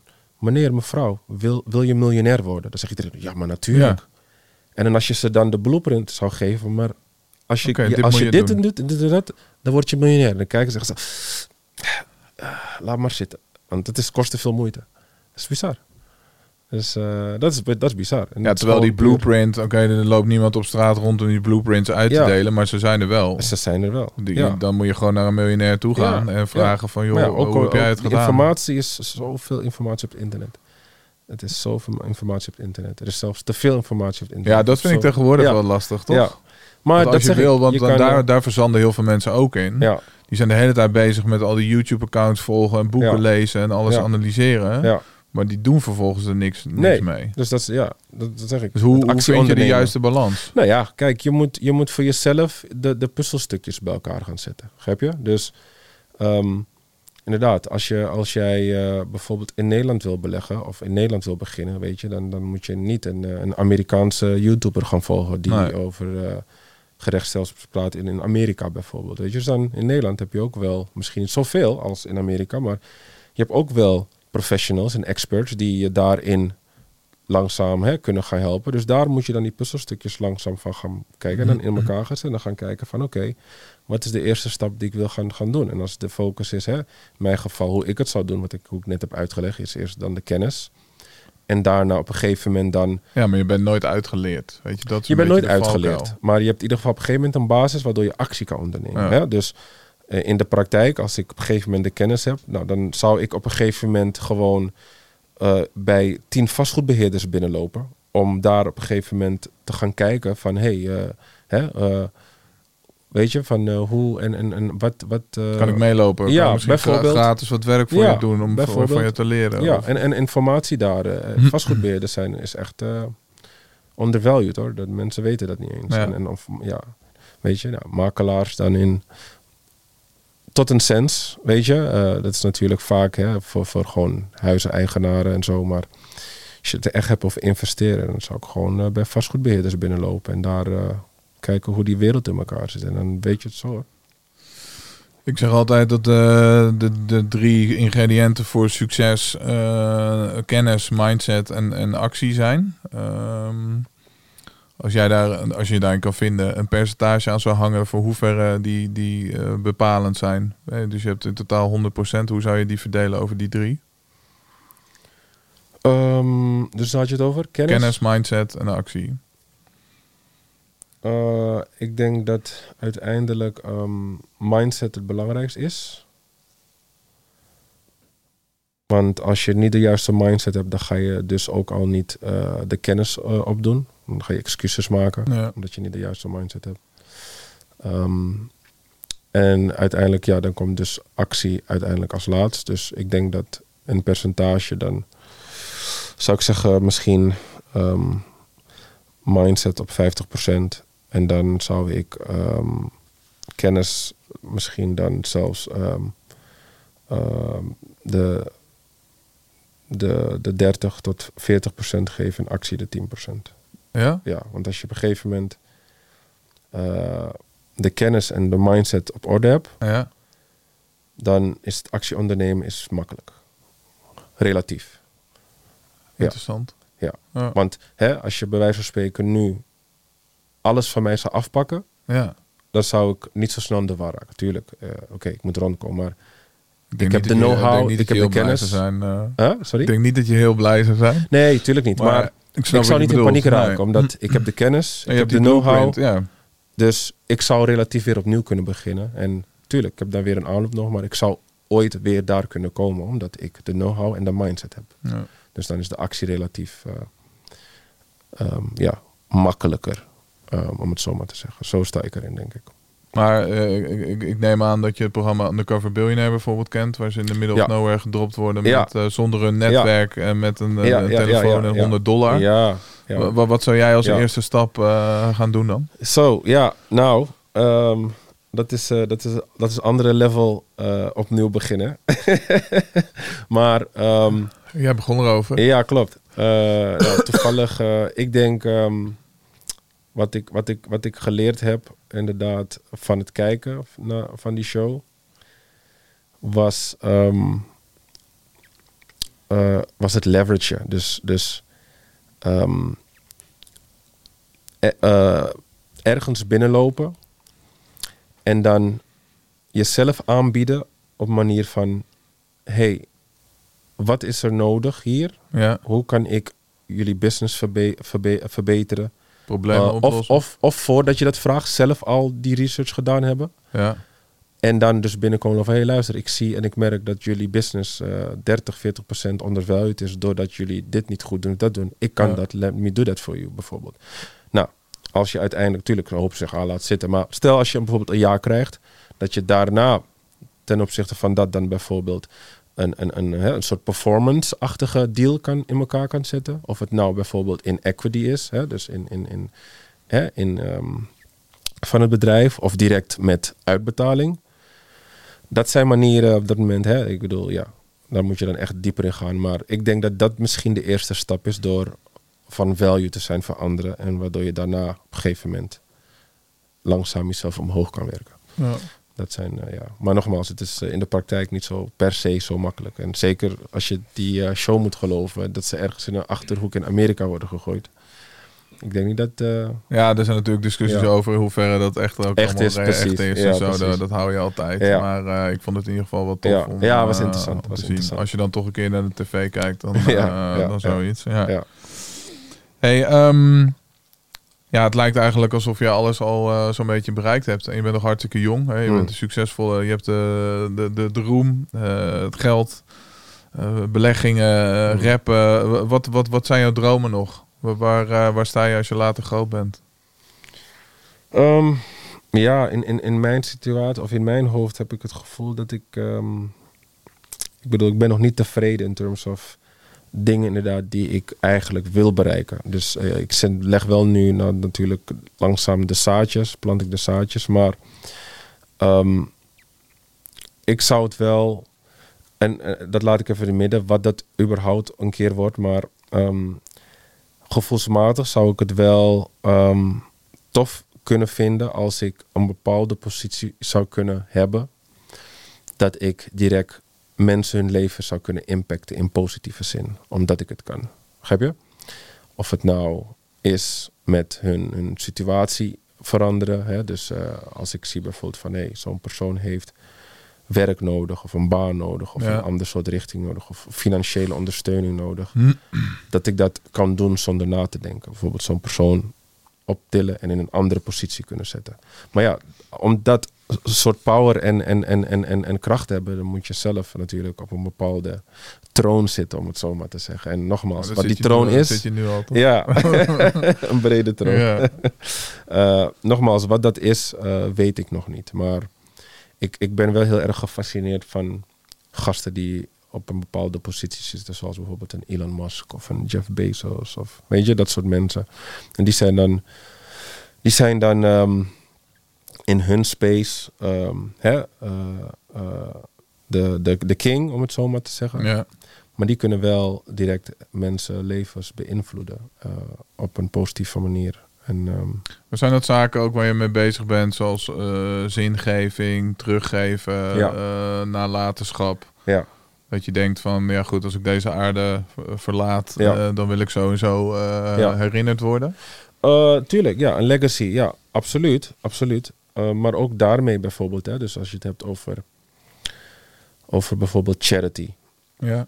Nou, je kan eh, Doe, doe je Nu- daar nu al, al iets, iets, iets niet mee? zoals ik het zou willen. Want je kan inderdaad nu even snel naar Giro 555 wat overmaken. Maar Ja. ik, ik, ik vind het altijd, ik weet niet of er daadwerkelijk wat met mijn geld iets goeds wordt gedaan. Ja. Weet je, en natuurlijk eh, wordt dat zo naar buiten gebracht. En eh, de marketing is altijd topnotch. Ja. Je denkt van, oh, je voelt je bijna verplicht om geld over te maken. Maar je weet niet, eh, het blijft een organisatie. En Ja. eh, ik kan me voorstellen dat zo'n organisatie niet eh, voor niks werkt. Dus ehm, als ik, mijn ideale charity is dat ik direct kan impacten. Dus daar heb ik het ook bijvoorbeeld over. Dus dat ik weet van, whatever de charity is, dat ik daadwerkelijk weet, mijn hulp verandert, dat heeft daadwerkelijk impact. En, en, en dat is dus zeg maar, nogmaals, daarvoor moet je, vind ik, toch op een bepaalde positie zitten om dat daadwerkelijk impact te hebben. Ja. Ja.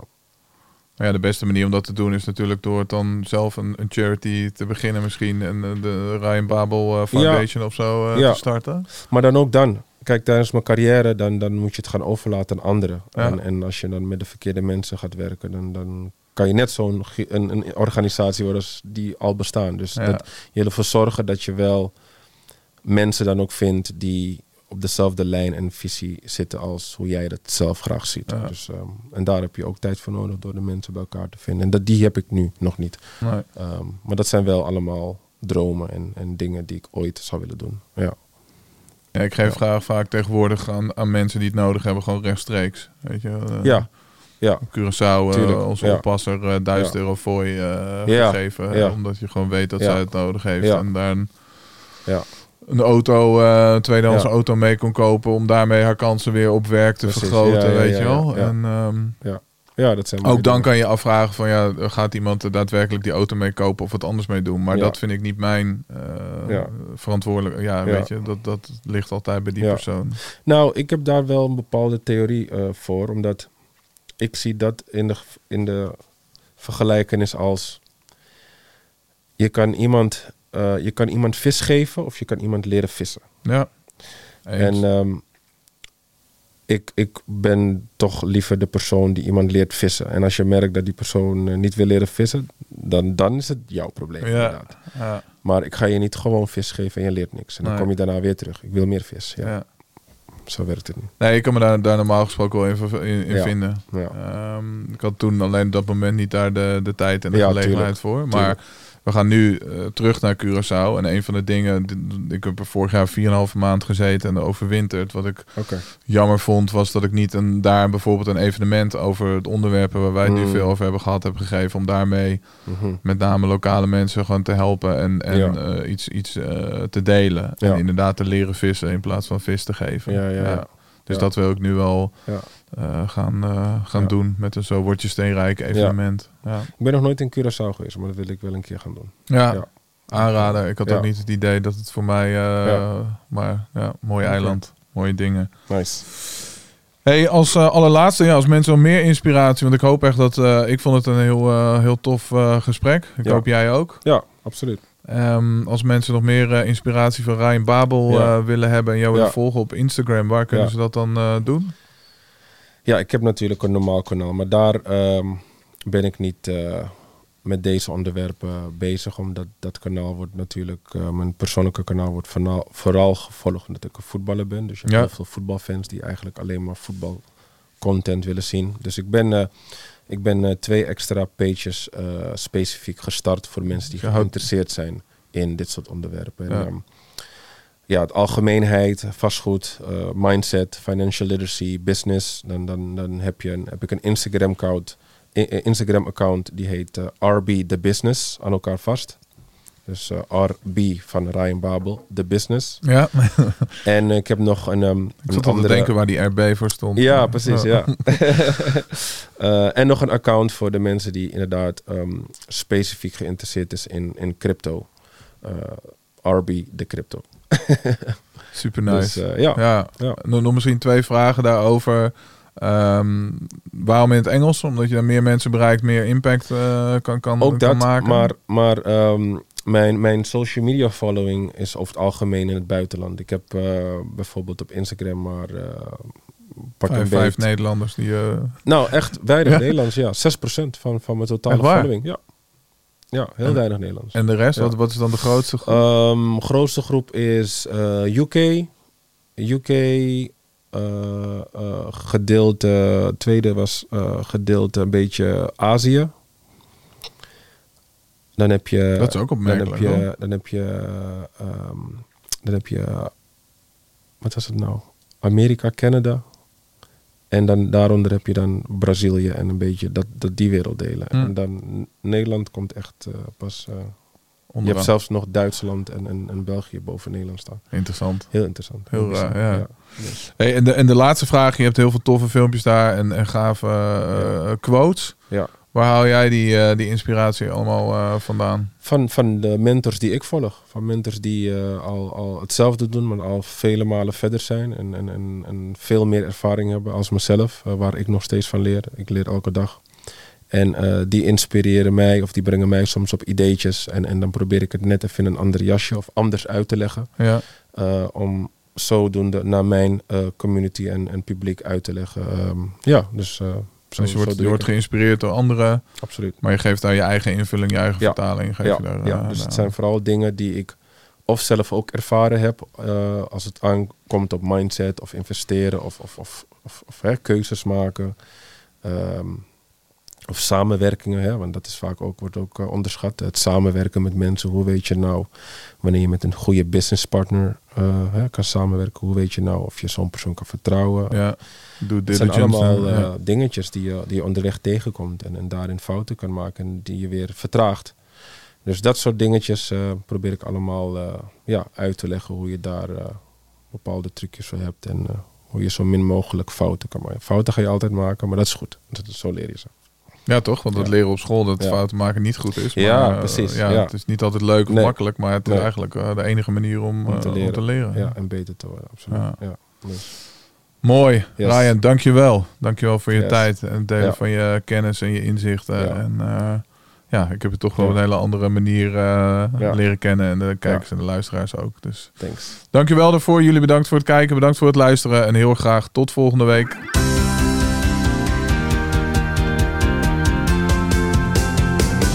Dankjewel voor je tijd en je aanwezigheid. Superleuk dat jij bij deze podcast was. We hebben ook een website www.zowordjesteenrijk.nl. Daar kan je alle oude afleveringen terugvinden en terugluisteren. Je kan je abonneren op onze nieuwsbrief en daarmee krijg je heel erg veel waardevolle financiële tips. En we hebben heel erg veel speciale acties en kortingen met onze gasten. En welke Nederlander houdt er nou niet van korting? Vergeet natuurlijk niet om je te abonneren op deze podcast. En dan zien we je heel erg graag weer volgende week bij een nieuwe aflevering van Zo Word Je Steenrijk.